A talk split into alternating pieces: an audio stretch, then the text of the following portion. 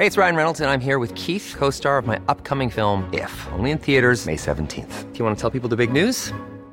All right, I'll do. Sign up now and you'll get unlimited for $15 a month in six months of Paramount Plus Essential Plan on us. Mintmobile.com slash switch. Upfront payment of $45 equivalent to $15 per month. Unlimited over 40 gigabytes per month. Face lower speeds. Videos at 480p. Active Mint customers by 531.24 get six months of Paramount Plus Essential Plan. Auto renews after six months. Offer ends May 31st, 2024. Separate Paramount Plus registration required. Terms and conditions apply if rated PG.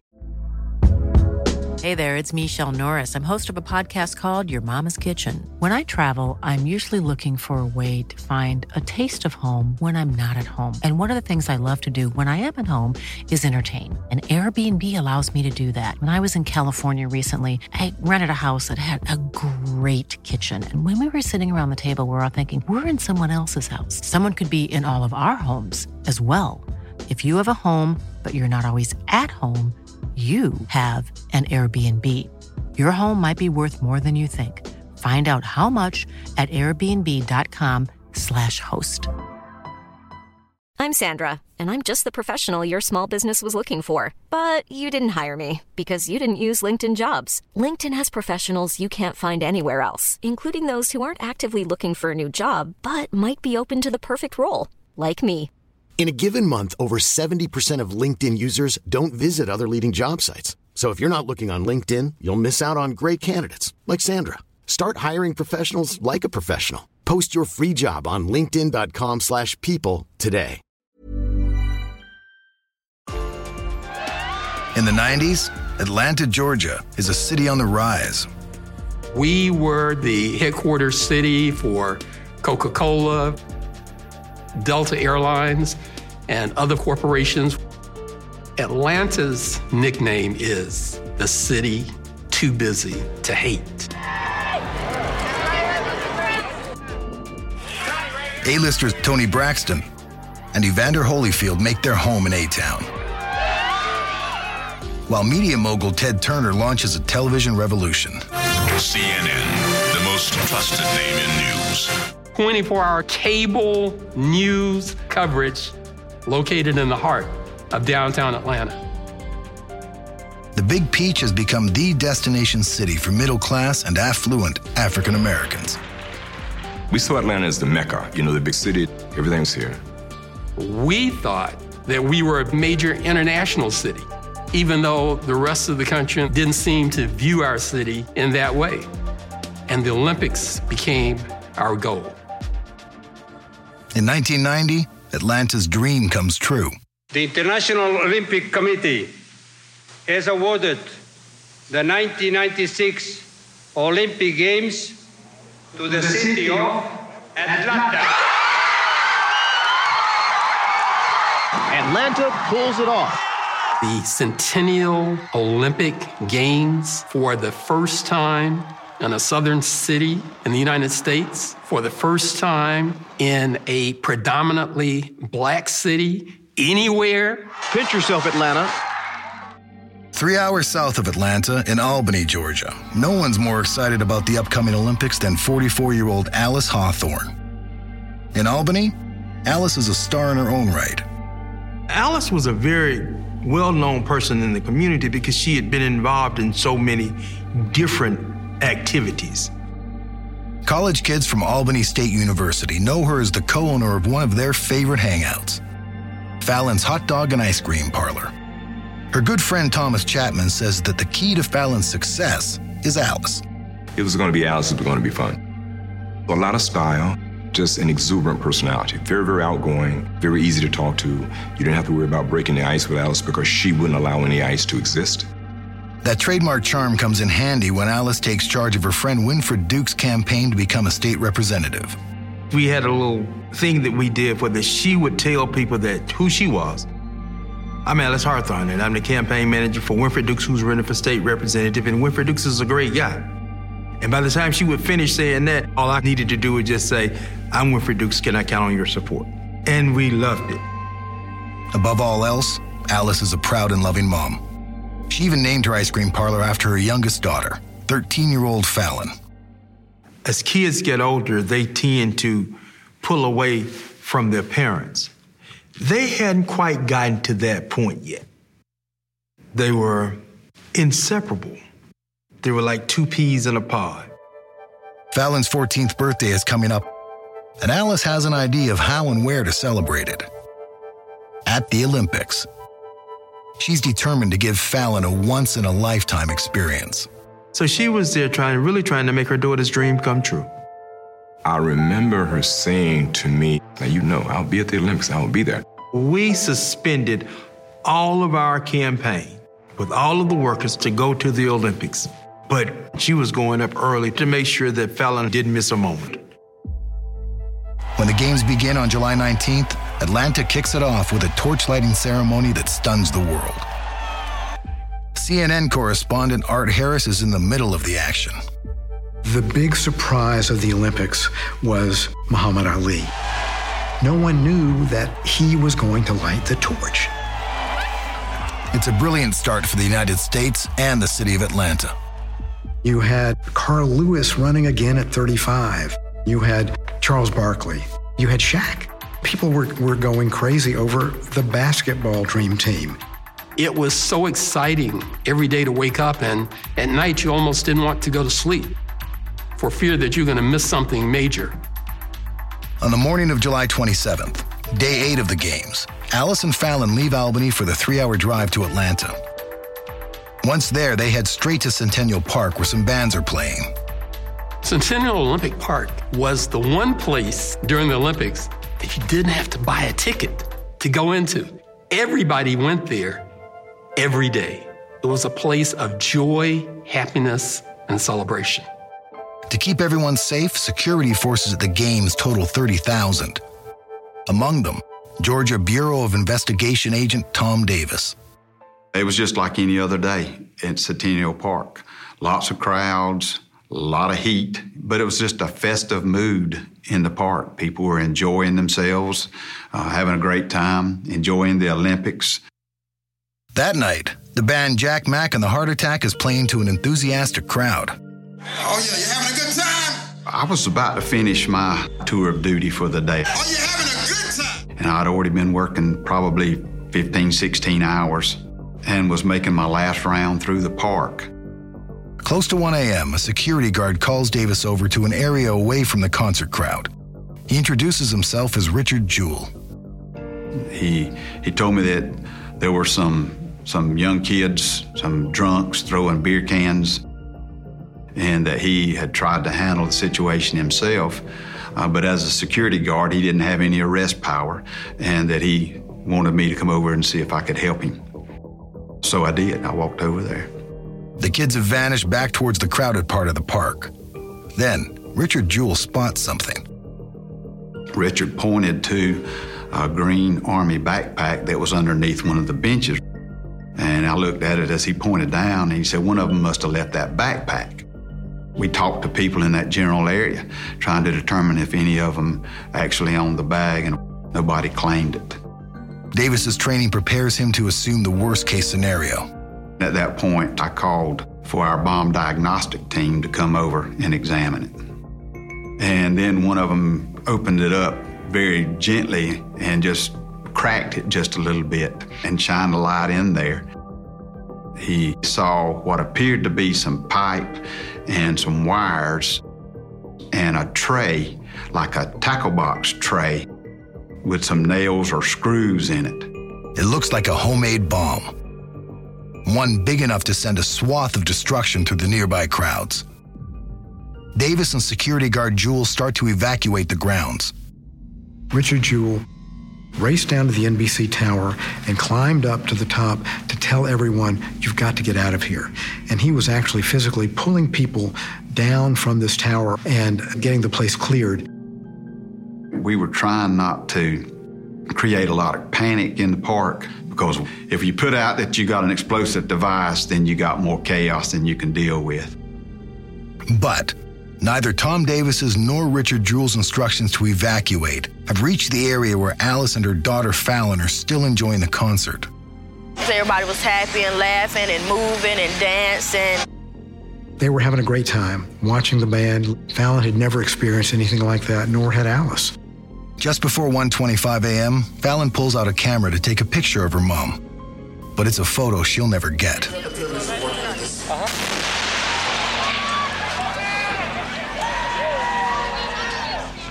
It was a loud explosion, followed by intense heat and pressure.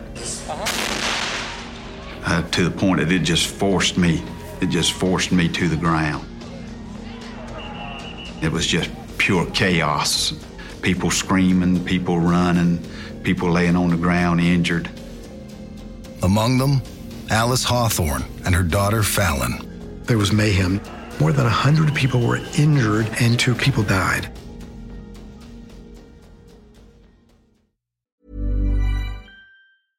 Imagine the softest sheets you've ever felt. Now imagine them getting even softer over time. That's what you'll feel with Boll and Branch's organic cotton sheets. In a recent customer survey, 96% replied that Bowl and Branch sheets get softer with every wash. Start getting your best night's sleep in these sheets that get softer and softer for years to come. Try their sheets with a 30-night guarantee. Plus, get 15% off your first order at bollandbranch.com. Code BUTTERY. Exclusions apply. See site for details.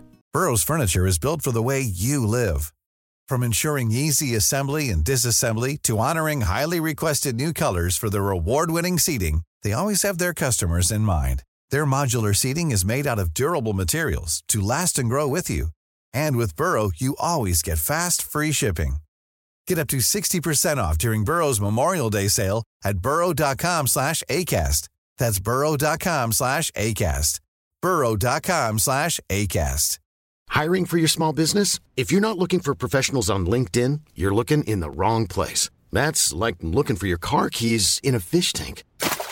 LinkedIn helps you hire professionals you can't find anywhere else, even those who aren't actively searching for a new job but might be open to the perfect role. In a given month, over 70% of LinkedIn users don't even visit other leading job sites. So start looking in the right place. With LinkedIn, you can hire professionals like a professional. Post your free job on linkedin.com slash people today.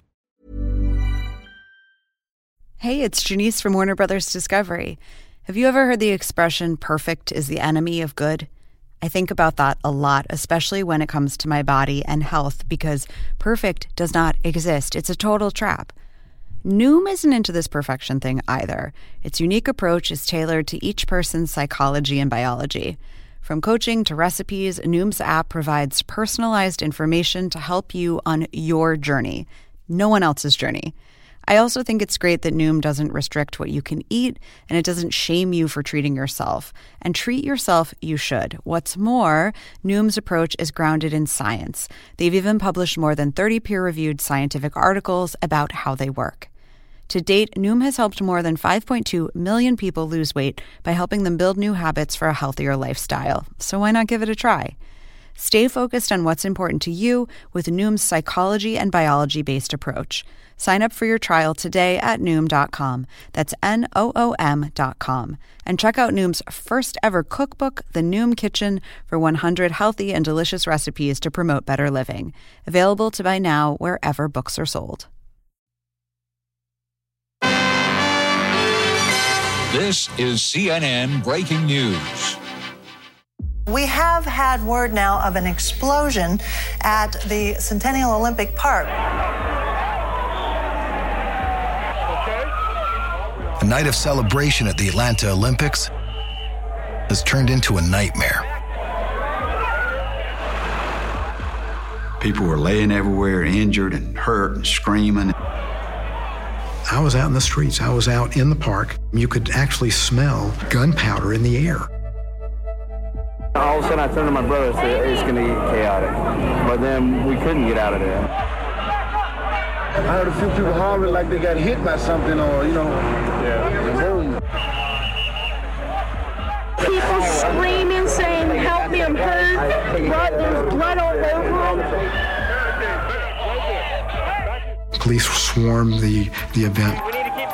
Suddenly, you had a place that was the place that law enforcement had been training for, and they were all over it. Just checking with people to see what their injuries are and how bad they're hurt. A violent explosion in the heart of a very public area. Uh, as many as 65 or more people wounded. one person killed. I saw a lady laying on the ground and just reached over and touched the side of her neck right there to see if I could get a pulse. And I didn't. Alice Hawthorne is dead, hit six times by shrapnel. Her daughter Fallon is alive, but too badly injured to understand what happened to her mother. They put me in the ambulance about 10, 15 minutes later. And I was like, my mother, my mom, my mom, wait, wait.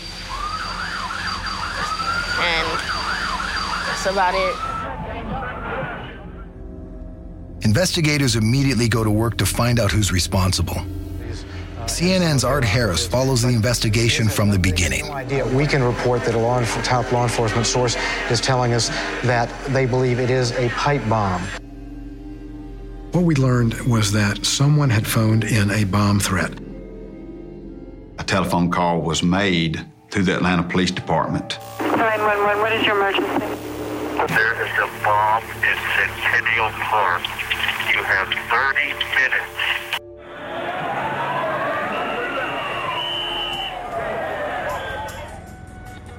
But we never received that information in Centennial Park. Our command post was never made aware that any such call came in. I wish we had been. We probably could have gotten people further away from the bomb if we had, had received that information earlier. What's left of the bomb is examined for clues. It was a pipe bomb consisting of three two inch pieces of galvanized pipe.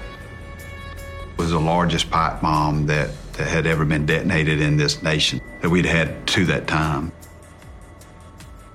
Incredibly, Alice Hawthorne is the only person killed by the bomb. While a TV cameraman dies from a heart attack, more than 100 people are injured, including Alice's daughter Fallon, who now lies in a hospital bed.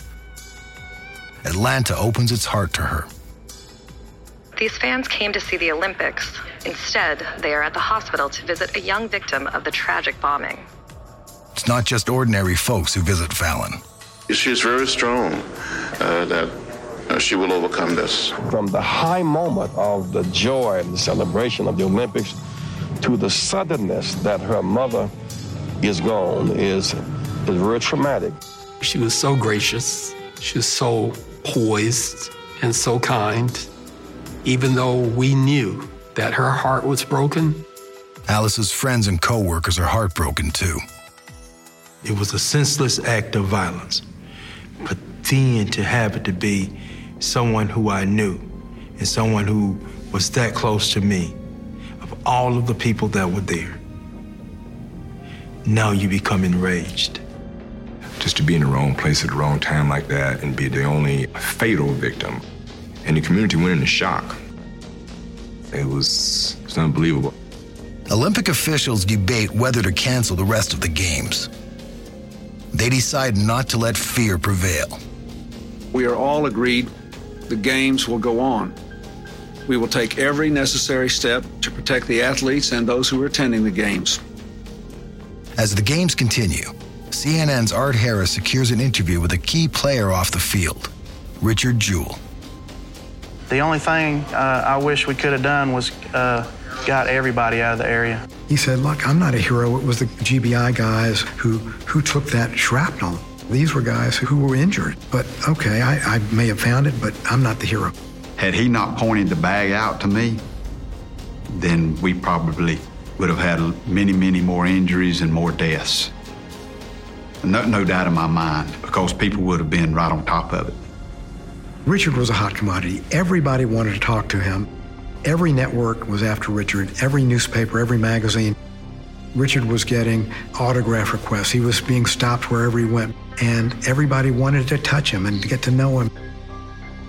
Back home in Albany, Georgia, Alice's daughter Fallon is recovering, while friends and family try to deal with their loss. We have our ups and downs, and it's not something that will go away easy. We just haven't let her, uh, been able to let her go yet. Meanwhile, intense international pressure is mounting for law enforcement to solve the case as quickly as possible. They had to figure out who did this because the world is watching. How good was American law enforcement? CNN has learned investigators are making progress in their search for suspects behind the deadly bombing in Centennial Park. And they claim they could have an arrest within days. We believe we have a number of significant leads that we're following. One of those leads comes as a shock, as investigators are warned that the bomber may be hiding in plain sight. A call comes in to the FBI from the president of Piedmont College, who said, You know, this is someone who you may want to take a look at. Richard Jewell, the guard who found the bomb, was hailed as a hero. And in the middle of hero worship of, of, Richard, a call comes in to the FBI from the president of Piedmont College, where he had been working as a security cop, who said Jewell had some very strange behavior while he was working here. He would stop people on the highway for DUI, even though he was a campus cop. He was not local law enforcement. And he eventually got fired the FBI began digging into Richard's background and they realized he had worked for the Habersham County Sheriff's Department, where he had wrecked some cars. He got demoted back to jailer and then he quit. So when the FBI heard this, their profilers said, well, you know, back in 84, the Olympics in Los Angeles had an officer who actually planted a bomb so he could discover it and be a hero. Before the FBI goes further, someone leaks Jewell's name to a reporter at the Atlanta Journal Constitution. The so called hero of Centennial Park has suddenly fallen under a cloud of suspicion. The news spreads quickly. Are you coming to arrest this man? He immediately became the object of our hate and our disbelief. You're free to go wherever you want? Yes. Okay. I'm not a suspect. When FBI agents searched Jewell's apartment on August 1st, it looks as if their suspicions may be justified. He actually had a couple of grenades in the apartment. Brought in for questioning, Jewell shows the agents that the grenades are diffused and empty. He says he uses them as paperweights. After hours of questioning by the FBI, Richard Jewell has dropped out of sight. Today, law enforcement stopped by his apartment and left with his pickup truck. Investigators are skeptical. Richard was under the glare, and he was a suspect for many months, followed and hounded wherever he went. FBI staked at his apartment. Though no charges have been made against him, in the court of public opinion, Jewell is both a villain and a joke. Richard was the butt of, of the media. To quote the New York Post, he was, quote, a village Rambo, a, quote, fat failed sheriff's deputy. A commentator had mentioned that Richard was a little like Wayne Williams, who was Atlanta's serial killer years before. Jewell hires a team of lawyers. You're, you're free to go wherever you want? They turn the media attention to his advantage, starting with the warning phone call to 911. They looked at where Richard was and where the phone call was made from. The call came from a phone booth two blocks away, outside of the park. The bomb threat came from this bank of phones on Baker Street. Walking from here to the entrance of Centennial Park took eight and a half minutes. There was this big clue that the FBI hadn't uh, used to rule him out. Richard Jewell was in the park standing next to a GBI agent at the very moment that that phone call was made. So it would have been impossible for him to go from that phone booth to the park. And that, of course, went around the world. On October 26th, the feds officially exonerate him in a letter. As the government has admitted to you two days ago, I am not the Olympic Park bombing. Well, it's a very tragic situation. His name was put out there for the whole world. For 88 days, I lived a nightmare. Fingers were pointed at him as a suspect in a, in a very serious crime. And of course, he didn't have anything to do with it. And later was ruled that he saved a lot of lives. Seemingly forgotten in all of the coverage is the victim of this murder, Alice Hawthorne. Her friends back in Albany question if she will ever get justice. You wonder, will this be one of those things where you never know? Will they never catch a person? You know, just will it be one of those things? Alice's daughter Fallon is struggling to adjust to life without her mother. Words could not possibly describe how much I miss my mom. I think about, you know, all the times we shared and, you know, she won't get to see me graduate or, you know, play my first basketball game or, you know, accomplish any of my set goals that we had made together. Investigators, led by GBI agent Charles Stone, haven't forgotten Alice and the other victims of the bomber. But they're back at square one. They had to start over. By focusing on Richard Jewell for so long, they had lost precious time looking at other possibilities. Stone and his investigators begin by retracing the night of the bombing.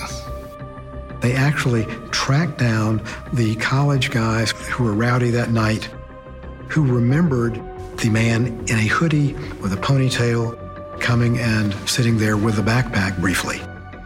With that description in mind, they combed through pictures. They started trying to get all the photographs that people had made that night in the park. They came up with a face, a shot of a Caucasian young man in a hoodie. The photo is too blurry to make an identification. But from the clues they are gathering, they try to put together a profile of the man with the backpack. Researchers say lone wolf attacks are predominantly carried out by unemployed single white males with criminal records and personal grievances. A lot of domestic terrorism springs from a history of, of racism and hatred. Despite their efforts, the case goes nowhere, slowly slipping from the headlines. Until it happens again. At 9:30 this morning, a powerful explosion damaged a 3-story office building in this quiet neighborhood of Sandy Springs, breaking glass and bringing down parts of walls. The target is an abortion clinic in an Atlanta suburb. Incredibly, no one is hurt. Cops rush there, FBI, ATF, local police, and then another bomb goes off. A second bomb at the scene of an earlier explosion has injured six people, including a firefighter. Secondary devices are supposed to kill the first responders who race to the scene of the first bomb. This is another explosion at the scene. This was a miracle no one got killed from that secondary device. It occurred pretty close to where all the people were standing. This put the bomb business back in the headlines. Though it's been six months, Tom Davis believes it is linked to the Olympic bombing. We all felt like that it was another bombing in the series by the same person. I didn't have any evidence of that, but you just you just get that feeling. The FBI sends pieces of both the Olympic and the abortion clinic bombs for analysis. And their hunch is confirmed. The bomber used a 1 8 inch thick or 11 gauge steel plate. The ATF found some similarities in the components of each of those bombs that put them all in his hands. Then GBI investigators find a witness who saw someone loitering near the building's dumpsters. The witness observed a man who was about six feet tall, 180 pounds. Could this be the same guy who is involved in the Olympic Park bombing? Before they can find him, there's another bombing in Atlanta. Several people were injured when a bomb exploded outside the Other Side Lounge, a gay and lesbian bar. A letter arrives with law enforcement claiming to take credit for not only that bombing, but the Sandy Springs abortion clinic bombing. The language in the letter indicates that the author is a violent opponent of abortion, homosexuality, and the federal government. Whoever it was wanted to kill a lot of people. Law enforcement needs to find the bomber before he strikes again. From the FBI to GBI to ATF, they were full force, full bore, 24 7. The city braces for more attacks. Weeks, months go by. There's been a bombing at what? 1001 17th Street South. A bomb explosion? A bomb explosion. It's the new women's abortion clinic. On January 29, 1998, another bomb goes off at an abortion clinic in Birmingham, Alabama, seriously injuring a nurse and instantly killing a security guard. Only this time, law enforcement gets a break. You have witnesses who actually saw somebody lurking near this tree and they see him going the other way, and they follow him as he gets in a truck, and they get a partial license plate, a description, and then they lose him in traffic. A national alert has been issued. 24 hours later, they identify that license tag. This bomb, like the one before, bears the same signature steel plates as the Olympic bomb. If they can find this man, police will also catch Alice Hawthorne's killer. We have issued the warrant for a Mr. Eric Robert Rudolph, white male, age 31. Last known address was in Marble, North Carolina. He was a name that uh, none of us knew right off, which is kind of somewhat unusual in our area because everybody knew everybody. Mark Thigpen is chief of the Murphy, North Carolina Police Department. We uh, were told that he was a carpenter by trade, a handyman. He was just a job to job kind of person. Eric was the fifth of six children. His parents were very into social activism and also into very deep religious, almost cults. He moved to North Carolina after his father died of cancer, and that had a huge impact on Eric because his mother felt his father could be cured by something called Laetrile, and it was being sold by all sorts of underground and overground health food nuts, but it was banned by the FDA.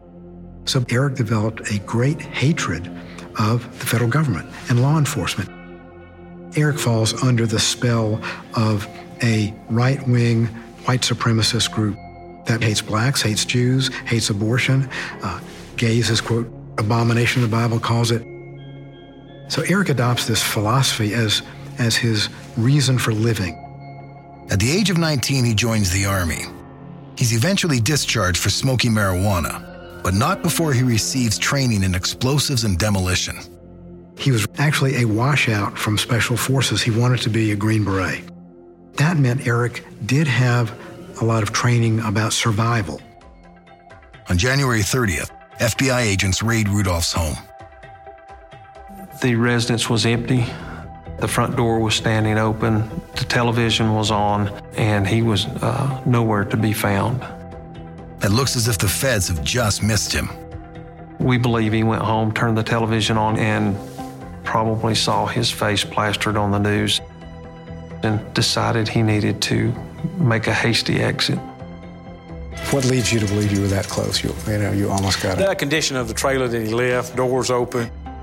A week later, they pick up his trail about 30 miles away near the Nantahala National Forest, more than half a million acres of wilderness, in the mountains of North Carolina. They find Eric's truck in the woods, and it's abandoned. That means he's got to be on foot somewhere, and they bring out tracking dogs, but they still can't find him. It's very rough terrain. It's, it's thick and very, very difficult to search, especially when, when you're not from that area. For Rudolph, it's his childhood backyard.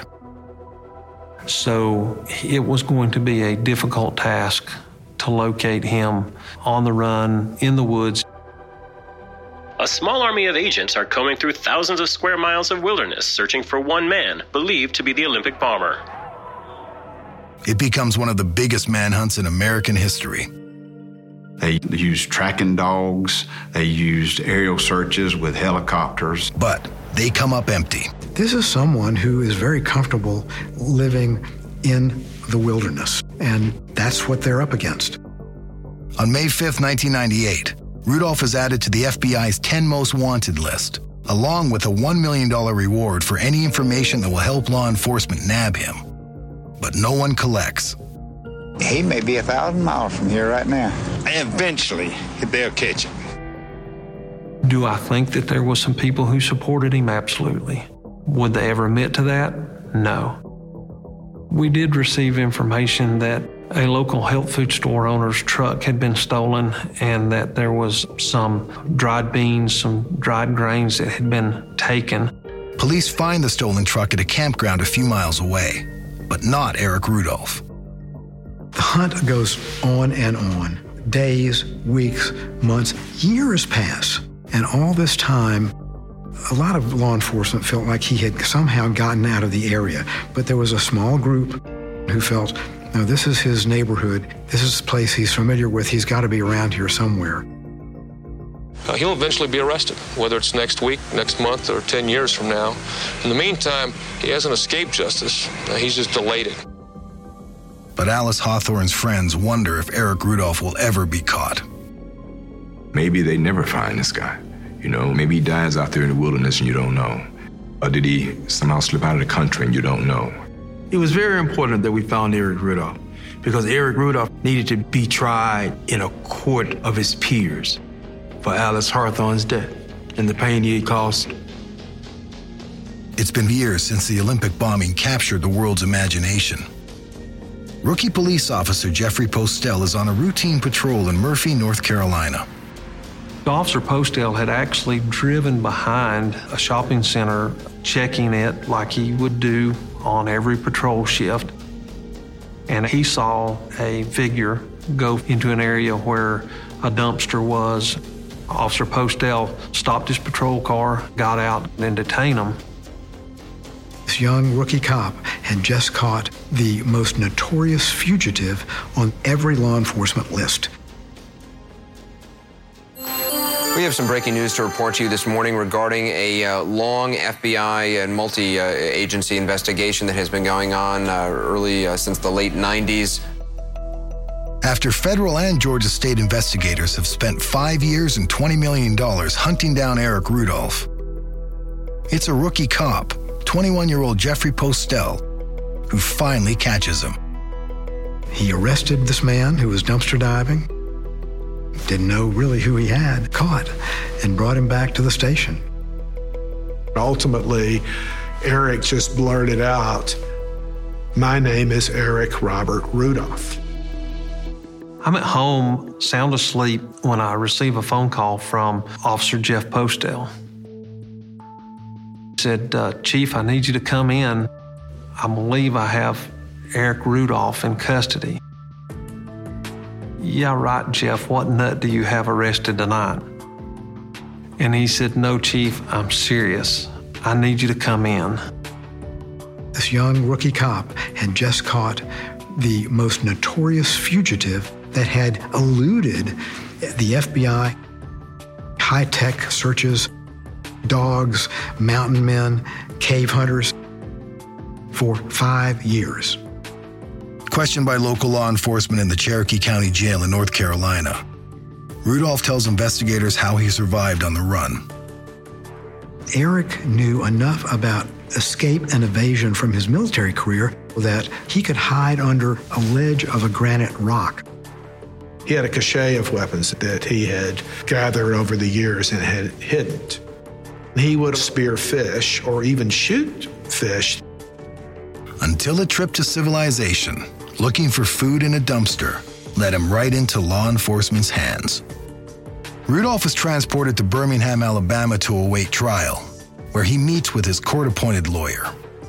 Attorney Richard Jaffe leads the team representing him. Knowing his client could face the death penalty if convicted, he talks to him about taking a plea bargain. I said, Here's the question I'm asking you Do you want to live? Even if it's in a single cell, max security in Florence, Colorado. Do you want to live? Everyone thought there would be a trial and this would be a spectacle. But Eric Rudolph decides to plead guilty. By doing so, he avoids the death penalty.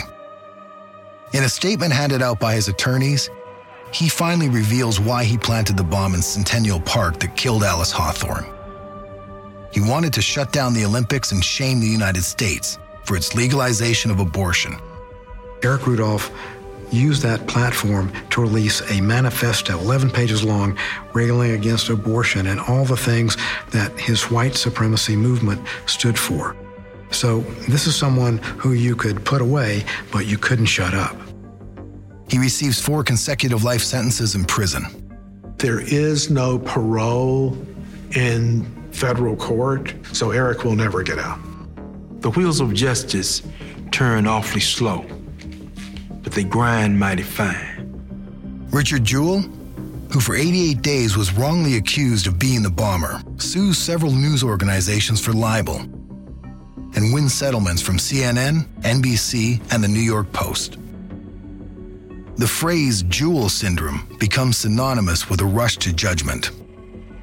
In 2006, Jewell is honored on the 10th anniversary of the Olympic bombing for his heroism that night.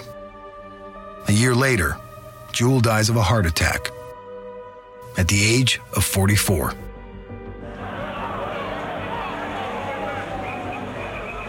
In the media frenzy that followed the arrest and trial of Eric Rudolph, Alice Hawthorne is often the forgotten victim. But none of Alice's friends and family can forget that someone so full of love was killed for a cause that was all about hate. Alice represented the antithesis of hatred. Alice was a symbol of love and goodwill and compassion to others that Eric Rudolph was totally devoid of.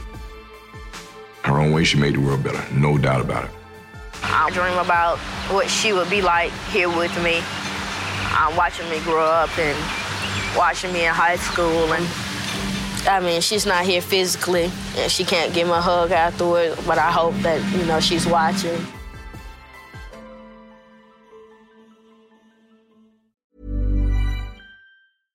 Imagine the softest sheets you've ever felt. Now imagine them getting even softer over time. That's what you'll feel with Boll and Branch's organic cotton sheets. In a recent customer survey, 96% replied that Boll and Branch sheets get softer with every wash. Start getting your best night's sleep in these sheets that get softer and softer for years to come. Try their sheets with a 30-night guarantee. Plus, get 15% off your first order at bollandbranch.com. Code BUTTERY. Exclusions apply. See site for details. Planning for your next trip?